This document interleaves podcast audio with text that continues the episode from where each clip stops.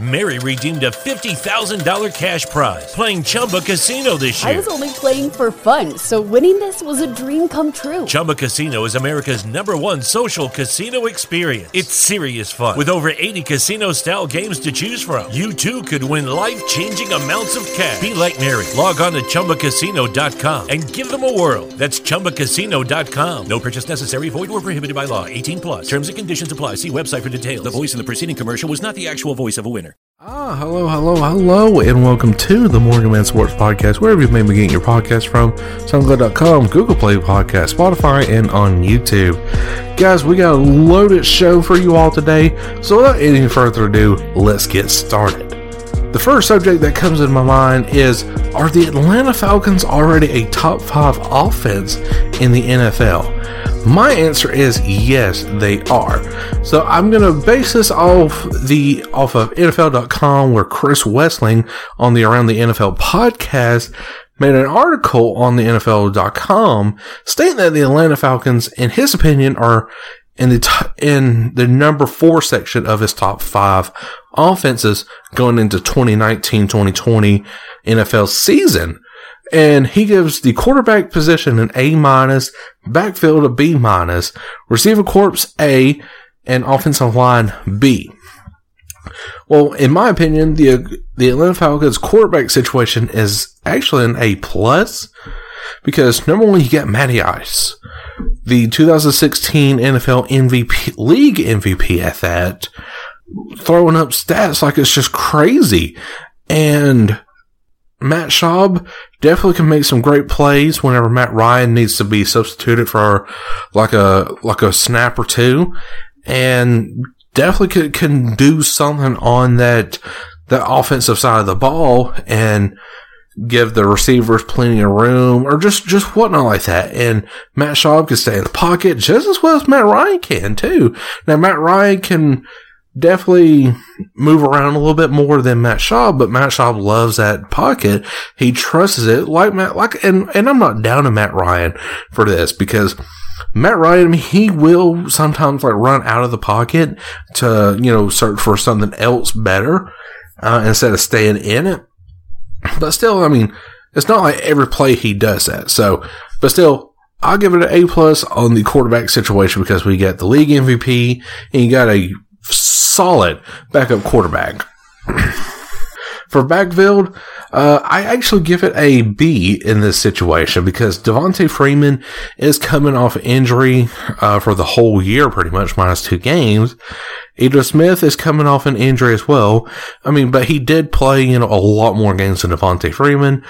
Cordray Allison, Brian Hill, and Ke'Jian Barner are definitely great backups in this particular role for whenever it comes to running back. Receiver corps, this gets an A+ as well. Julio Jones, Calvin Ridley, Mohamed Sanu, Austin Hooper, Justin Hardy, Marcus Green, and Luke Stoker, or Stoker, if I'm pronouncing that right. Definitely offensive weapons that can definitely, go into 3-man coverage and make a play still happen. So, all right, let's just say Matty Ice, Matt Ryan. He's throwing from the 1-yard line in their territory all the way down to the 30-yard line in enemy territory. And you got Julio Jones going down there. He's going to be in 3-man coverage, because if he's going that deep and the defense already knows it, yeah, they're going to go that deep and they're going to have that many people covering Julio Jones. Julio Jones has that ability to jump up, grab the ball, and secure it in 3-man coverage and make the Falcons just have a bigger chance of getting a touchdown than anybody else. And Calvin Ridley has that same ability. Mohamed Sanu has that same ability. Austin Hooper, I actually would compare Austin Hooper to a Rob Gronkowski situation, because Austin Hooper, he can get in these tight areas, being a big guy, and make a play happen and give you that 10+ yards on almost every single down that there is. Offensive line, Jake Matthews, Kaleb McGary, Chris Lindstrom, James Carpenter, Alex Max, Jamie Brown, and Ty Sambarlo, if I'm pronouncing that right, so please do not butcher me for mispronouncing that name if I am. But Chris Wesseling gives this a B minus. I'm going to give it a B plus because number one, you got your two rookies in there, but still they are like legitimately like ready for day one starter positions because they're big, they're athletic, they can protect their quarterback like no other guard can. And Chris Lindstrom, he is I'm high on him right now because he has that football IQ of knowing when a rusher is coming through. It's like boom, he's already on him. Kaleb McGary, if you could teach him how to be patient, he would be deadly just like a Chris Lindstrom would be. Alex Mack, definitely, he's your center, does snap the ball to Matt Ryan, but as soon as he snaps that ball and, to Matt Ryan, he's hands it already up in that defensive player's face, blocking them, everything. So I will definitely love the offensive line going into 2019-2020 season. The Falcons thought they had their blocking woes solved with Matt Schreiner, if I'm pronouncing it right.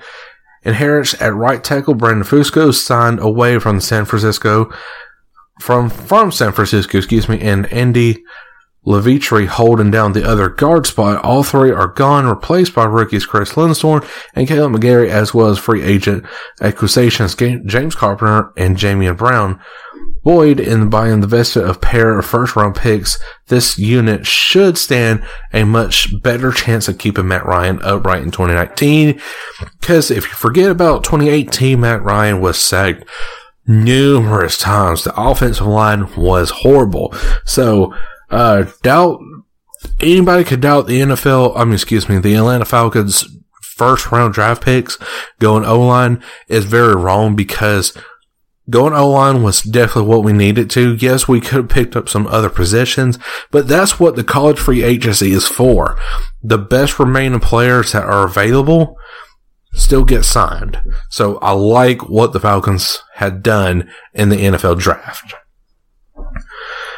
So I'm going to go ahead and shift over to WWE releasing the wild card system that allows 3 stars from Raw to go to SmackDown and 3 stars from SmackDown go to Raw.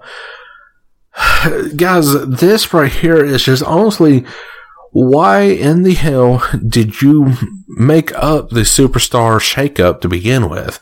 If we're going to have 3 stars from either brand go, vice versa, that beats the purpose of it.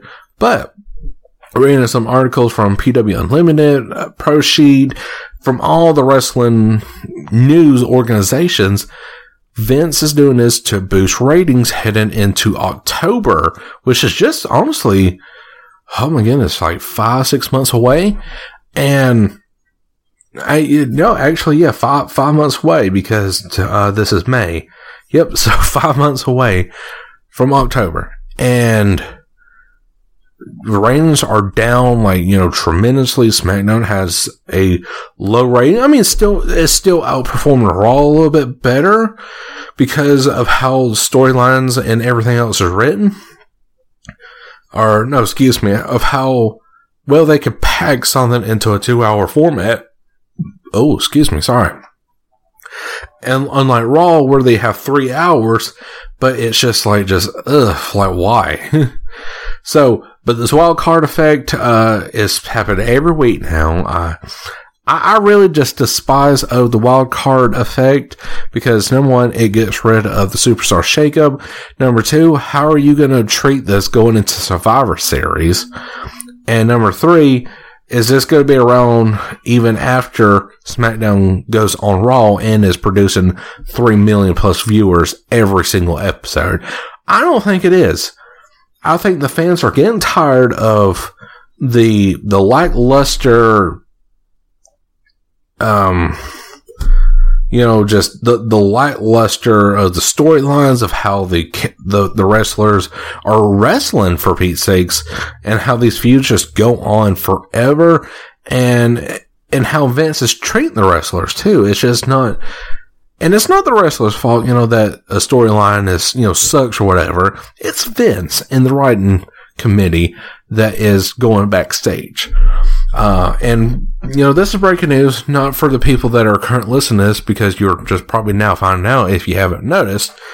But AEW next Wednesday will be announcing that their TV deal with TNT is in full effect and probably will showcase dates that they could possibly go with. I actually put on the comment for PW Unlimited because they were the first ones to report it. But having AEW come into the TV in fall, it would not surprise me, honestly, if they went with a Friday night taping along with SmackDown. And if AEW produces more views than SmackDown in October, Vince is definitely going to be sweating bullets. And he's going to have to come up with a God-given miracle to produce more views than AEW around that time. But I have to wait and see what Wednesday is going to hold. Next Wednesday, is going to hold for AEW. If they do announce that it's going to be on a Friday in October, like every single Friday, I'm going to blast it out on Twitter. So guys, let me know what you think about the wildcard system in the comment section down below on Google, SoundCloud, Spotify, and anywhere that you're getting your podcast from. So now I'm going to transition over into my final subject, and that is it too early to say that Optic Gaming needs to win out the rest of their Pro League scrims and events to stay relevant in the CWL? For this kind of subject right here is kind of hard to explain a little bit because Optic has a very big fan base. They're getting all these sponsors from Nissan, Turtle Wax, just everywhere. Champion, the clothing brand. And the fans love Optic Gaming despite losing at an event. And I still love them despite them losing at the Pro League scrims or an event like London and Fort Worth. I really do. But now how long is that going to be continuing on? Because Optic is one of the oldest CWL rosters that there is.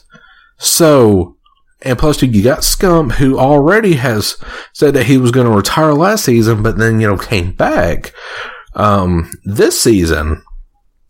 And TJ, he's still developing, but he is a big star in his right name. And if in his Crimsix is... He's a 2-time, or I think 3-time world champion, and he loves the game. He really loves the game. I see him playing in his 30s. Seriously. But Crimsix, I think, honestly, will probably be requested for a release once the off-season begins for the next Call of Duty, which will probably be Modern Warfare 4, just give or take in that certain situation. But once the off-season starts, I really think Crimsix is going to ask for a release, just because how Scump and the rest of the Optic crew just kind of lays back and not really caring that much. They care, but whenever they're streaming, they're just oh yeah, dude, whatever, what the fuck, I don't care if we lose every single scrim or whatever, we're still making money, or just something like that. But Crimsix, he loves the game. And I wouldn't be surprised, like I said, if he requested for a release and goes to phase. I just wouldn't. And so, you got the Pro League matchup starting up Monday, and Optic's going to be facing Gen G. So, like I said, I think they honestly have to win out the rest of their Pro League scrims and at least one more event to stay relevant, because if you don't, these fans that still continue to support you, then it's going to kind of just decrease and decrease and decrease till there's just no fans supporting you despite, losing. And I really hate to say that because, like I said, I've been a fan with Optic forever since the Black Ops 2 days.